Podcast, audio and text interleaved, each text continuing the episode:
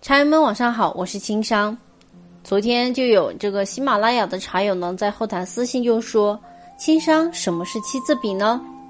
今天就给大家分享，就是大家必须知道的一个七字饼的三个干货小知识。那肯定第一，我们首先要知道什么叫七字饼。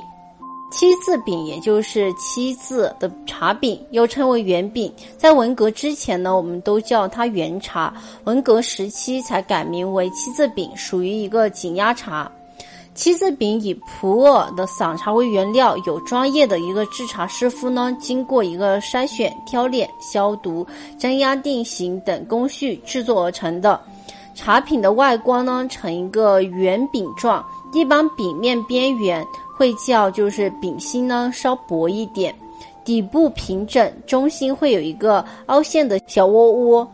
过去就是每饼都压成三五七克，现在也有压成三百八十克或者是四百克、两百克。因为克数较多的一个饼呢，外观看起来会更加的饱满，给人一个美观、大方、得体的一个感觉。茶饼成品。以白棉纸包装，每七饼用一个笋壳包装成一桶，也就是我们说的一提，它既方便存储，也有利于就是运输。那七字饼的数量它有什么讲究吗？关于七字饼的说法呢？现在就是流传下来的又有很多种。第一种就是七字献茶的一个说法，就是据一个老一辈的人就是说，卢家有七子，就是其中父亲呢很爱喝茶，每逢佳节，妻子便会以茶来给他的一个父亲献礼，长此以往的话，就方便老人存茶。七个儿子便将一个茶饼大小、规格制成统一的样式，圆形。代表的是一个合家团圆，七字饼则刚好是七个人每人一饼的数量，则就是七饼为一桶的包装方法，不仅方便长期的一个存储，而且寓意也是非常的好。存储出来的茶呢，它的滋味也是非常好的，所以后来的话就流传了下来这个说法。第二种说法就是七字的一个寓意说，大家都知道，就云南的一个少数民族也是比较多的，少数民族文化也是很盛行。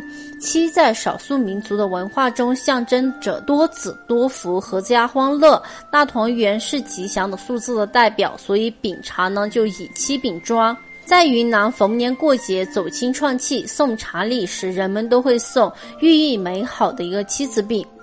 嗯，这个就是第二个说法。第三个稍说法呢，就是茶马市场的一个说法。这个就是关于七字饼的数量问题相对科学的一种说法了。就是前面的话，可能就是说相传下来的一个传说。唐朝时候呢，边境就是嗯贸易比较盛行，茶马交易市场呢也是非常的繁荣昌盛。双方呢，在一个过关卡时需要上税。就是按照当时的一个税收政策计算，每七饼为一桶，一饼刚好是够上一桶的一个税，方便计算。此外，一饼为三五七克呢，每桶它是一个七饼，以十二桶为一件，两件则刚好是一匹马可以承担的一个重量。所以七字饼以三五七克七饼装，是古人在茶马市场的影响下，通过当时的一个税收政策以及运输方式，经过准确的计算得来的。普洱茶七子饼中涉及到比较特殊的一个麦号茶，所以此处便做一个简要的说明。关于卖号，有的以文字命名，如生肖饼就是按照每年的生肖来命名的。而有的以数字命名，用数字命名的，相对来说呢就要复杂一些。卖号中的一个第一、第二位数字代表这款茶配方出现的一个年份，第三位表示茶叶的一个级别，数字越小级别就会越高。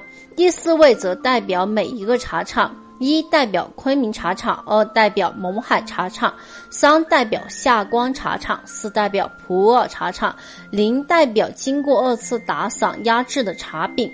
此外，还有一些特殊的一个卖号的茶，如大益的一个七二六二，七二六二中的七是纪念熟茶发酵工艺在七十年代研制成功，二和六分别代表茶面上的一个茶底使用的原料等级。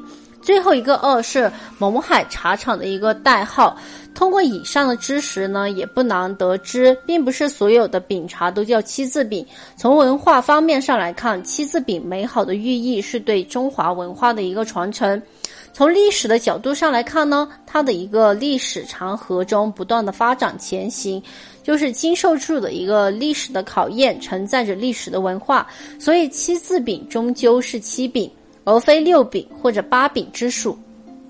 大家知道了吗？就是关于普洱茶的这些说法。如果是大家还没有就很完整的记清呢，可以再重复听一遍。温故而知新，可以为师也。今天的一个分享呢，就到这里了。想要了解更多关于普洱茶冲泡、品鉴、储存等等知识的茶友呢，可以添加我的个人微信号 b h y 九九八八六六 b h y 九九八八六六交流学习。每晚八点，我都会在淘宝直播。如果感兴趣的茶友呢，可以到淘宝搜索店铺“百花印官方店”，就可以来直播间中与青山共话茶事。